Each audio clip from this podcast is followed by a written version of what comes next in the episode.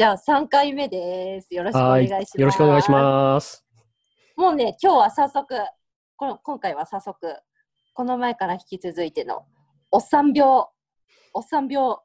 メインで、それがどう気候変動に関連あるかっていうのを、もう早速スタートしていきたいと思います。はい。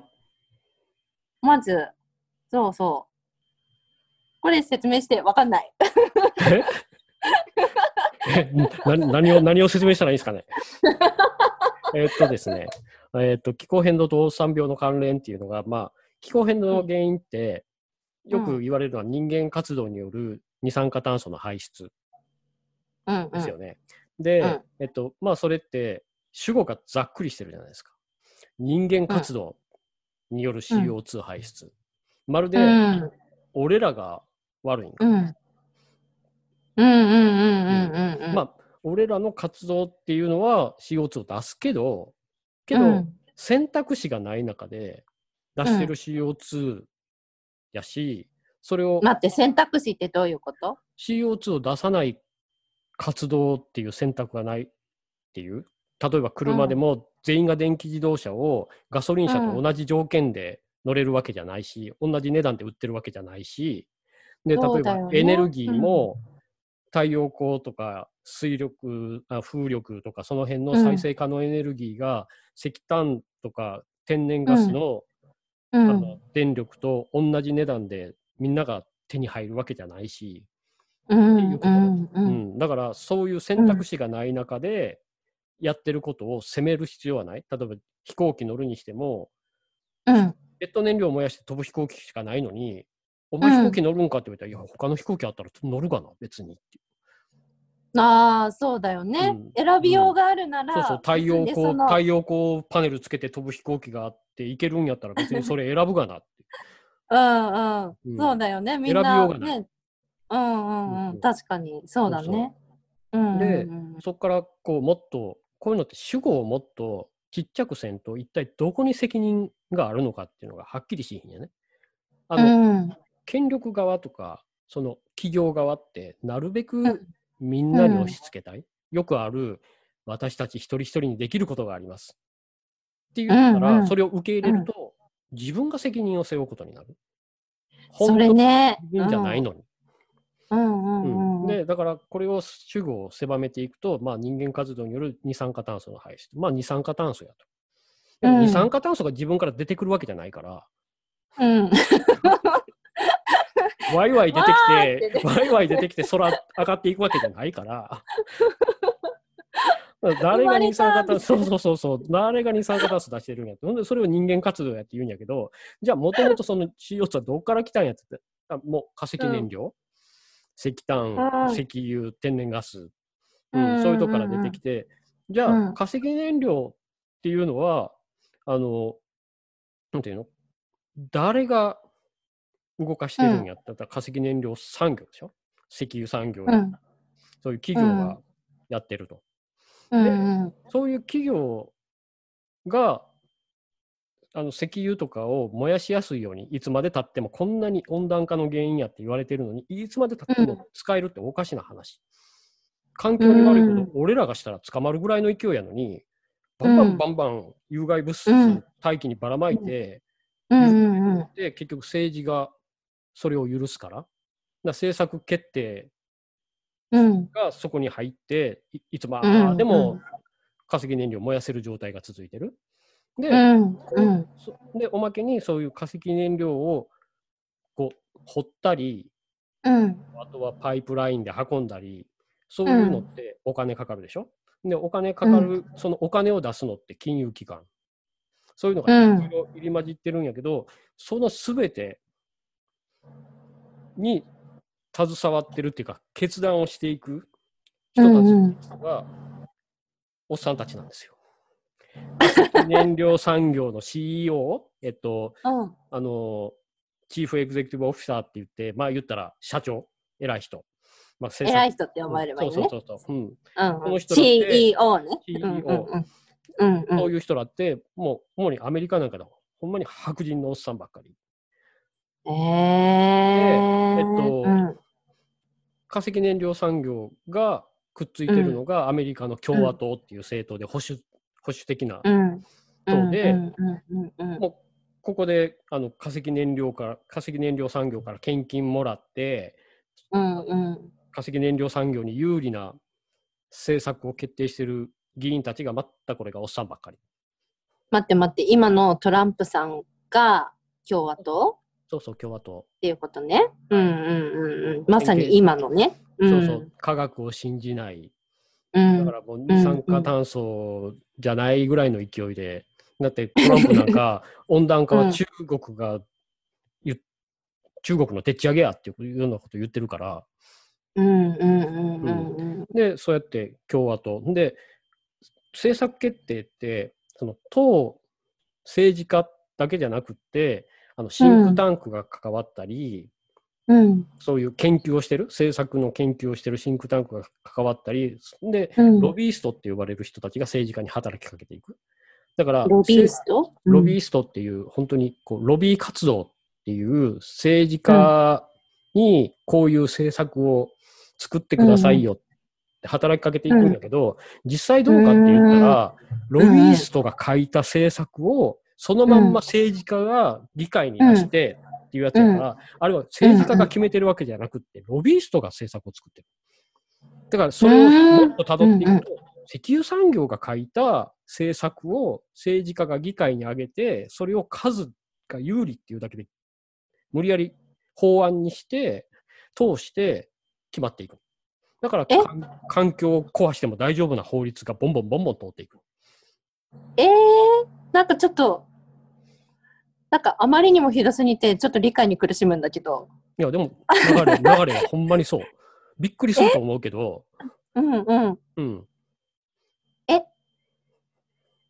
なんか超一部の人の、なんていうの、作り上げたい利益のために、国の政策が決められちゃってるってこと？そう。これちょっとまた後で詳しくもうちょっと掘り下げないと分かんないよ。そうで、まあ、今アメリカの話したけど、例えば日本でも原発推進とかって電力会社が言ったら政治家使って、そういうエネルギー政策を決めさせてる。別に政治家主導には見えへんし、企業がお金、献金とか出して、まあ、言ったら政治家って誰かを代表するものやし、誰かのこうやってほしいことをやるのが政治家やから、そうなるとどうしてもお金ばらまくところが一番強いし、で政治家って選挙に勝つのが目的みたいなところがあるから、選挙のことには何もできへんし、そうなったらお金いるし、今の政治のシステムでは献金集めた人が強いみたいなところもあるし、でそうやってちょっと待って、ざっくり言うとお金を持ってるところが、その議員さんたちに、こういう風にしてほしいっていうのを出して、でお金がたくさん入ってくるから議員さんたちもそれにイエスって言って、こう世界が回ってるってこと？そういうこと。すっごい、でアメリカでどういうことが起こってるかって言ったら、昔はそうやってお金を議員に献金とかで流すと全部公開されて、誰が誰にいくら渡したか分かってたけど、ジョージ・ブッシュの時に、そういうのを全部隠せる法律通しやがって。そうなの？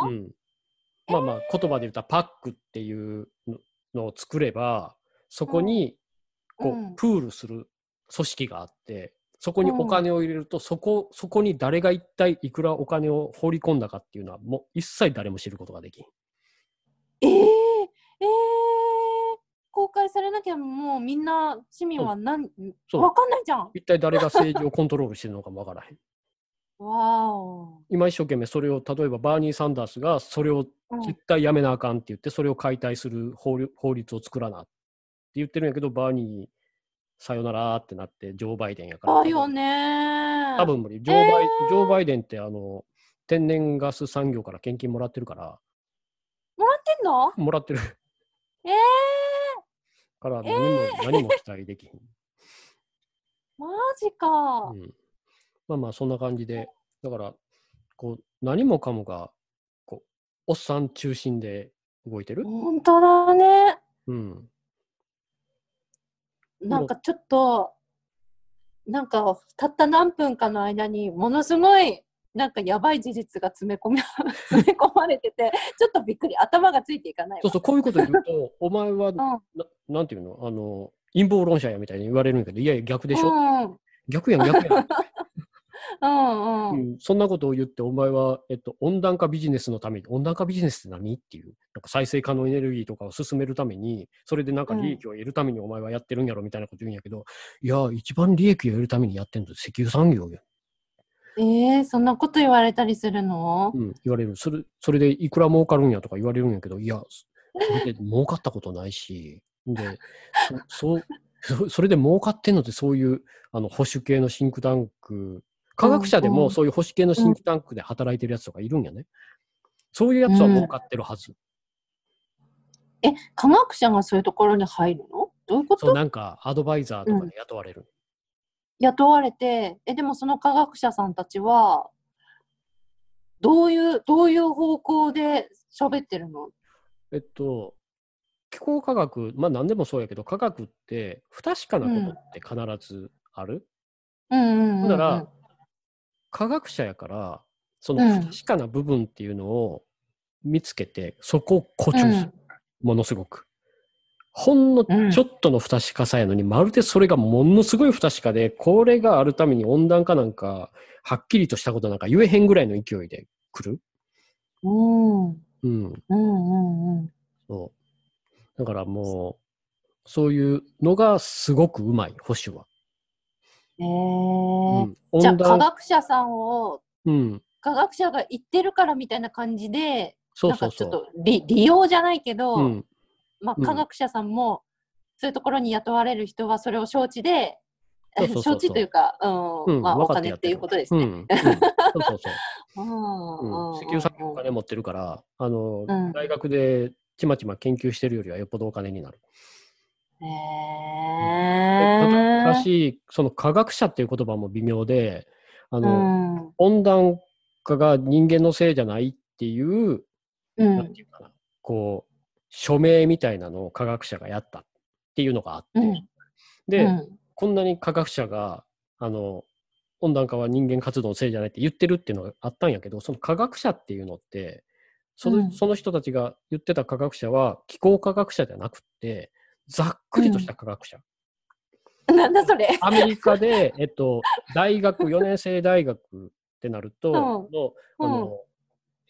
学位で、うん、あの科学と、うん、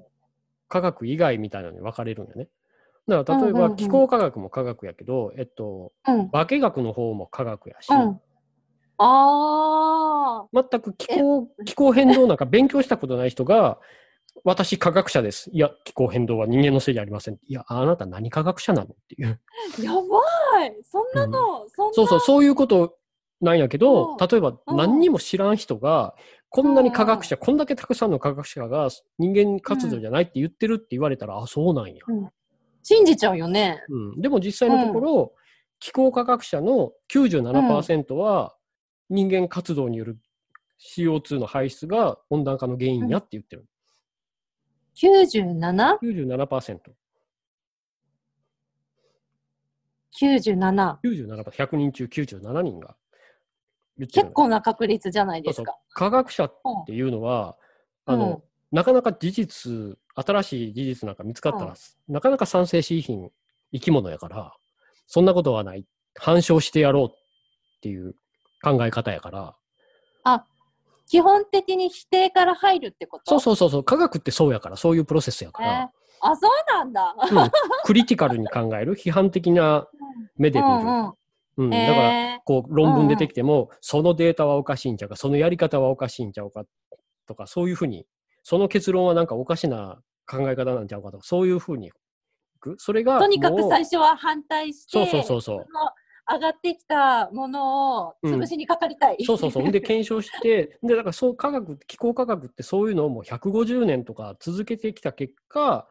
これをひっくり返しようがないってなってる、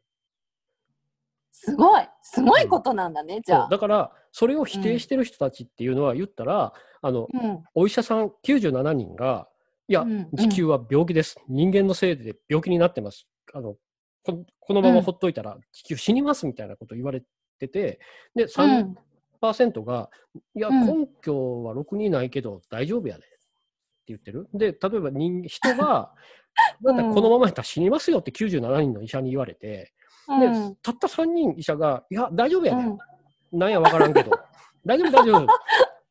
ね、どっち信じるよって絶対みんな 97% の人たちそのはずやのに、そういう石油産業とかにべったりの人たちっていやそんなことない大丈夫、俺は 3% で大丈夫、もうなんか召されてちょうだいっていう感じそのまま本当だよね、召されちゃうよね、うん、そっち信じたらね、うん、だからもう何が起こってるか分からへんけど、もう何が何でもそっちじゃないとあかん。でそれは何が原因かって言ったらおっさん病が原因、つまりその、うん、おっさん病っていうのは召されようとしてるのは、うん、お金のために召されようとしてるってことっていうか、もうそういうのも含めて古い価値観を捨てることができひん、生き方を変えられない、あだから気候変動の対策をやるっていうことはもう生き方をガラッて変えることになるから、うん、今まで、うんうんうん、石油見つかって石油、うん、化石、うんうんうん、なんていうの蒸気機関車のところからもうずっと化石燃料を使ってきた文化がここまで続いてきて、何もかも化石燃料ベースで来たのをやめなあかんってなったら、もう天と地がひっくり返るような状態。そっか、うん、まあ分からなくはないけどね、うん、でほらいきなり、うん、これでボロ儲けしてきたから今更それを手放すことはできひん。だからもうギリギリまでいけるところまで、うん、吸い取ったろっていうのが。なるほど、うん、やばい。あ、もう自分がとにかく生きているうちはここにしがみついてなんとかなんとかっていうことね。そうそうそう、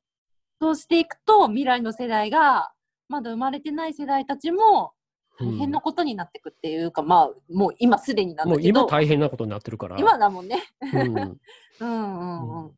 そういうことね、うん、うんうんうん、だからまあ大変っすよこれ。大変だね、やばいね、うん、ちょっと今日今回なんかすごいこと聞きすぎた、うん、頭がパーってしてるからちょっとこれちょっとわかんないやもうちょっと噛み砕いてやばさ加減がこうちょっと消化できてない。だってさ、まさか世の中ってさ基本的にさすべてこう善意で成り立ってるって思うでしょ。そう思うじゃん、思いたいし、うん、うん、だけど今の話って、うん、そういうの全部ひっくり返る。だから僕が大学でほら環境正義とかを勉強したっていう時に、うん、もう一番最初に頭ぶん殴られまくったのこういう話ばっかりやから、うわ、ね、企業と一部の金持ちのためだけにみんなえらい目に遭ってるわっていう、うん、それの、うん、もう最も大きな例がこれ。うんうんうん、こんな本当に一握りの人たちの、うん、なんだ考えでもう世界が回ってて、うん、それによって気候変動も、うん、なんかとにかく弱者が、そうそう、なんだろう、最初に巻き込まれていく構造になっている、うんうん、っていうことなんだよね。そうそう、うん、わお、これは大変大変大変、ごめんなさい、ふざけてないですよ私、だからもうなんていうか、だから主語を大きくして自分たちが責任を背負う必要なんか一つもなくって、これはもう完全に一部の人間の責任にしていかんと何も始まらない、うんうん、これね絶対勘違いだってさ、私もこの活動を始めていろいろ調べてとか知ったから、うん、分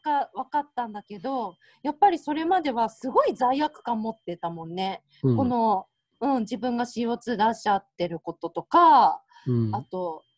そうそう、でそれを調べて知ったにもかかわらず、やっぱり本当にそれは企業の責任だっていうのも、うん、